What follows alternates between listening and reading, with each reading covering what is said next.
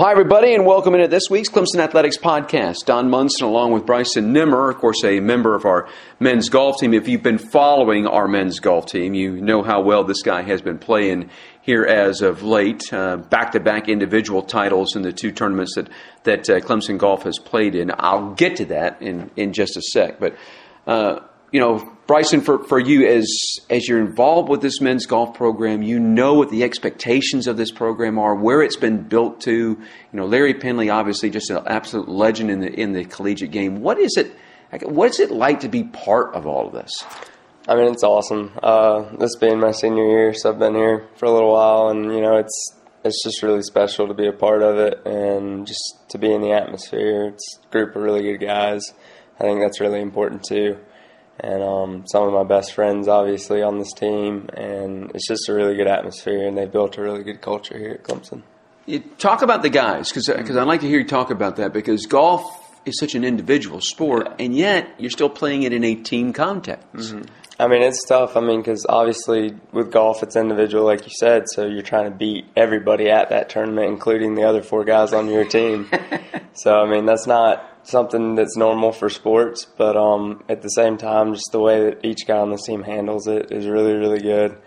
And I mean, you know, off the course we're best friends, and on the course we're trying to kick each other's butts. But that's good because that's what we need to be successful as a team.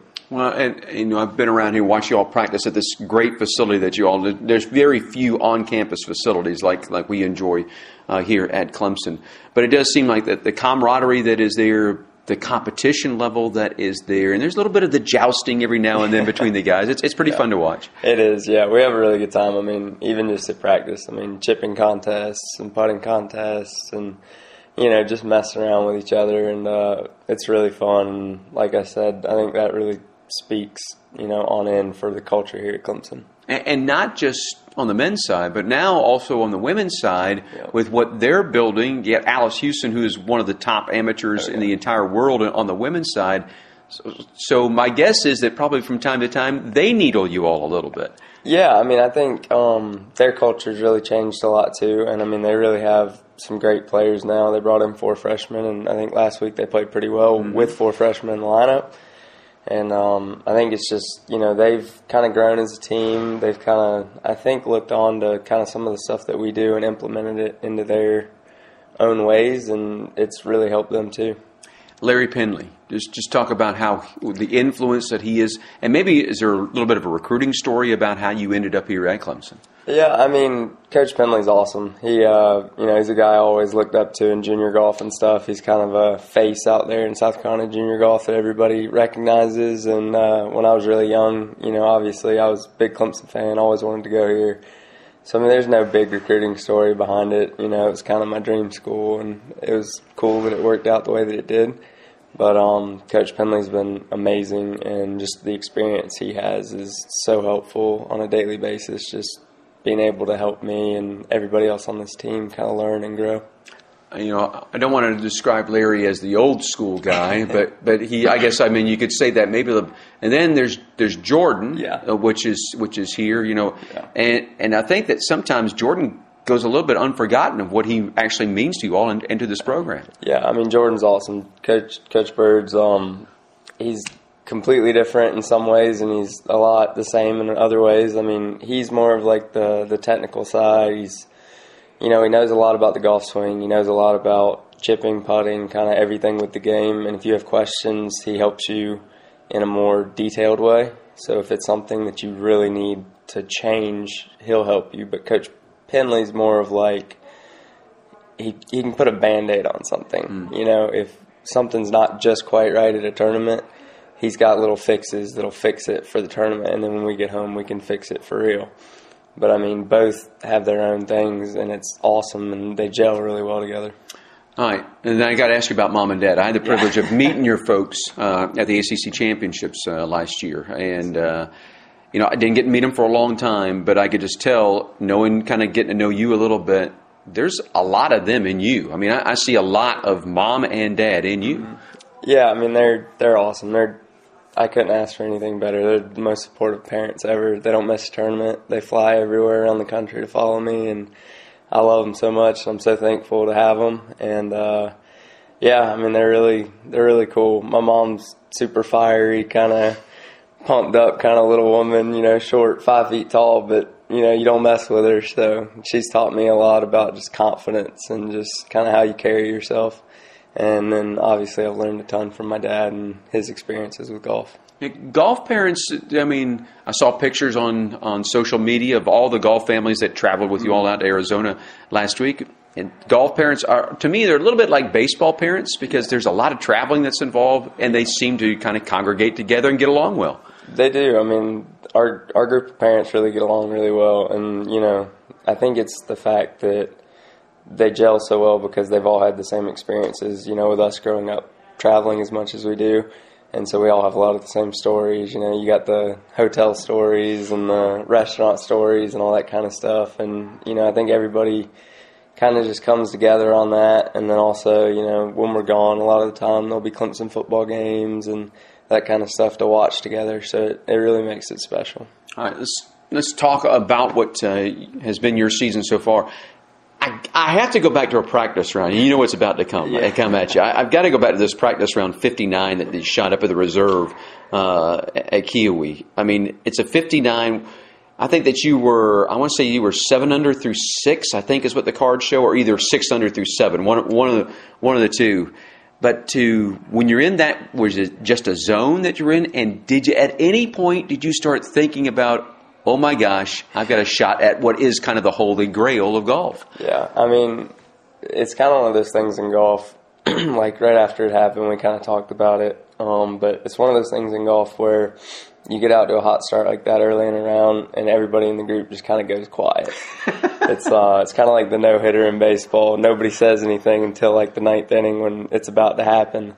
But um, that's kind of what happened. Is you know we didn't say anything. Everybody was super quiet in the group, and then we got to like number 15 on the back, and I think I was 11 under. I needed to make two more birdies, and I birdied 16. And then everybody in the group kind of started to you know start chattering a little bit about like, all right, like if you birdie 17, you can shoot 59, and finally did. I birdied 17, and then it got real, and that was probably one of the more nervous 18th holes I've ever played in my life. Was you know we're out there just practicing, but I had to make par or else you know shoot 59. So.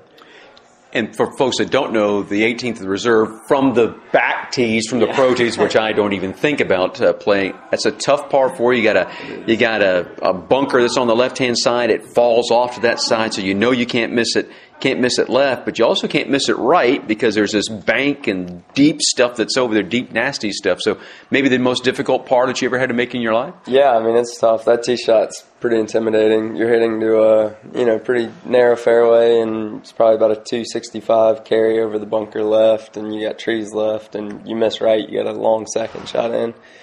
So, yeah, I mean, it was, it was a pretty tough hole to play when you're uh, in that situation. All right, you go to the uh, uh, to Dalton, Georgia, the farm. Start things out with the uh, Carpenter Classic there. Your first round is a seventy-two. You know, it's a it's. A, I don't know what the conditions were like, but it seemed like everybody was at 72, 73 on the team. So you shoot that first round, but then all of a sudden you start to catch fire. Mm. was there something in that first round though that made you think, hey?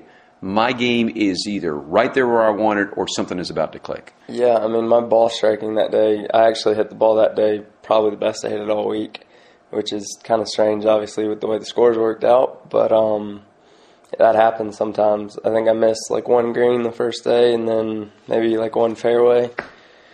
I just couldn't get any putts to fall, but um, a lot of the time that gives you a lot of confidence because you know if your ball striking's there, all you got to do is figure out the putting and I was able to do that the next two rounds, and it paid off. Yeah, you come back with 69 65, mm-hmm. end up winning the uh, the individual title there. I think the team finished sixth. Is that is that right? Uh, I think we finished fourth at that okay. one, and sixth right. at that one. So, uh, you know, 69 sets you up in position. You know, okay, now I'm in a spot where I have an, an opportunity, but but you know you probably have to go low, and you're able to post that number. It's got to do really good things for your psyche. Yeah, I mean it was awesome. It it was really exciting to be able to do that. I mean I think I was six shots back going into the mm-hmm. final round, and um, I actually accomplished the goal that I wanted to. I was three under for the tournament, and I told myself when I teed off that if I could get it to double digits, that would at least give me a chance. and um, it really worked out well. I didn't think that that would actually end up winning. I thought that there were two or three guys at nine under, so I figured somebody would take it a little deeper than that. But um, thankfully, nobody did, and I was able to get the win. All right, so then you go to the Maui Jim in Arizona. It's hot as Hades. You're playing in like 100 degree weather uh, that's out there. You go 67, 63, 65. First round, I think you shoot that 67. You're still five shots back because some dude posts a 62 on you. Yeah, I mean that course was um, it was very scoreable, especially the first round. There was no wind the first day, and uh, out there the wind is kind of like the protection for the course. And um, yeah, so I played well, just not well enough the first day, and then realized that I probably had to go a little lower. Kind of got a little more aggressive off the tee. Hit a lot more drivers the next two days, and uh, the putter helped me out the last few rounds. Yeah, 63 on that second round. And they always say that the most difficult to do is after you shoot a low number is to come back and shoot it again. but you did. I mean, a 65, you end up winning the whole thing. Mm-hmm. Yeah, I mean, it was it was really cool. It was um I didn't put a lot of pressure on my game the last day, which was good. And, and by that, just being that I had a lot of fairways and a lot of greens, and it made it so that I wasn't scrambling for pars. And then that also gave me a lot of opportunities for birdie coming down the stretch. And um, I was able to make two coming in that helped me end up winning. Now and people not know this, this weekend y'all are headed right back out. You're going to go back to Texas. So, you know, you've got this traveling that you all have been doing here in a short, uh, the Nike Elite, uh, I believe starts on Sunday uh, for you all. So just mindset for yourself and, and, for the team going into that. Yeah, I mean, I think um, our approach, especially for this week, as we talked about it yesterday in a team meeting, was just we're going to try to do a really good job in the practice round. Um, of trying to learn the course as best we can, and especially you know with the freshmen and the sophomores who haven't played it before, trying to get them kind of acclimated and comfortable. And um, hopefully, I played it my fresh freshman or sophomore, I think freshman year. So hopefully, I can you know share as much knowledge about it as I can with them, and we can just try to focus on doing the best that we can as a team golf season obviously split in two fall spring. Is there a difference in fall golf than there is in spring golf? Now, the reason i ask that is because spring golf at the end of it you're playing for the big the trophy. Big you're, you're playing for the big stuff. But is there a difference in your mind though? Yeah i mean um, i think every time we go out we're trying to win and we're trying to do our best as a team. But um, the fall is more trying to get our games in shape and try to see how we stack up against the competition. And um, we can learn from the fall and get better over break and kind of prepare ourselves for the spring. So this time's just as important. We're still trying to win every week, but it's also kind of our growing experience through the season. This team, I mean, this, is this another team that you feel like, hey, we put it all together, we can compete with anybody? Definitely. I mean, we're we're really young this year. I think I'm me and Will are like the only two upperclassmen really that have been in the lineup. So I mean, we're really young and really talented. Um, we've got two freshmen that are really really good. They're already competing for time. Uh, two sophomores that are also very good. That are playing well. You know, Turk played great last year, and he's starting to play really well again this year. So I think for us, it's just trying to get all the pieces together and get everybody firing at the same time. That's the problem with golf is just it's hard to get everybody playing really well at the same time because golf just kind of fluctuates up and down. You mentioned Turk. Uh, for people that don't know the, this backstory, Turk's playing unbelievable. Then his clubs get stolen. Right? and so, talk about that marriage between a player and their clubs because it's a little different now. It's, you know, baseball player can go through bats. Football player just has a helmet. But golfers now, there is a marriage between you and those 14 sticks in that bag. There is. I mean, you know, it's very detailed now. Um, the weight of the club, the length, the lie, the loft, all the different little specifications of a golf club, and we've actually done a lot this year on like writing down our exact specifications for every club in our bag, so that in case something happens, we're able to order it and get the exact same club. And I think Turk kind of had trouble with that, as we didn't have it written down clubs got stolen right before NCAA's, and they go to order his new clubs, and they don't know exactly what his you know specs are, and he's had a tough time adjusting to a new set of clubs, which is you know it's unfortunate, but um, I think it's helped all of us actually learn how important it is to know like what we have in our bag and what we're doing. Have um, Have you ever hit a persimmon headed wood and a balata ball? That, that'll be kind of one of my last questions. That's that's what I grew up with. So the old days of actually hitting into the screws was hitting into the screws. Um, have you ever actually done that? I did. Yeah, my dad has a good good set of uh, old persimmons in our garage, and it's honestly like the best feeling in the world to hit it right in the screws with a persimmon. It's better than any club I've ever hit. It doesn't go quite as far, and it's a little harder to control but when you hit one solid, it's as good as anything. Now, I will tell you, when I played back in high school and played a little bit in college, I still have an old European. I really? old European balls. My dad and I we went over and played at St Andrews in the late seventies uh, uh, together. So I still have a couple of those that are that are hidden away can I ask you, as I'm kind of wrapping this up, what about today's equipment? Because today's equipment is just so drastically different uh, than it was even just like 20 years ago. The fact that you can get things dialed in uh, so much, I mean, it and and just the science that's going into all this. Yeah. I mean, it's it's really crazy how far they've come. Um, they've figured out how to you know make clubs go as far as they can. You know, turning lofts down it's basically turned like a seven iron into a six iron now, and kind of hitting the ball farther, launching it higher, and um, it makes it a lot easier for us in a sense that you know we're able to hit the ball further, and it's a little easier to control. But at the same time, it's really tough to figure out what fits you best because there's so many options. And so, you know, we're always bouncing around and stuff, and then we're kind of trying to figure out what's best for us by the time we get to the postseason because you know, like I said, these tournaments are really important. We're trying to win, but they're also to prepare us for that postseason. So um, we'll change clubs a lot, we'll change shafts a lot, but um, just the new technologies made it to where we can really dial in exactly what we want. Finally, there's a term in golf. It's called scoring your ball. Mm-hmm. You got to learn how to score your ball. Yeah. When you are doing that at, at its best, what what is what's the formula that helps you score your golf ball? Um, for scoring the ball, I mean, it's relies a lot on short game. Obviously, you have to hit the ball really well, no matter what. And pretty much at the college level, pretty much everybody hits the ball well. Um, there's not a lot of guys that don't hit it well that play really well. So that's kind of a normal thing, but short game's kind of what separates in college golf.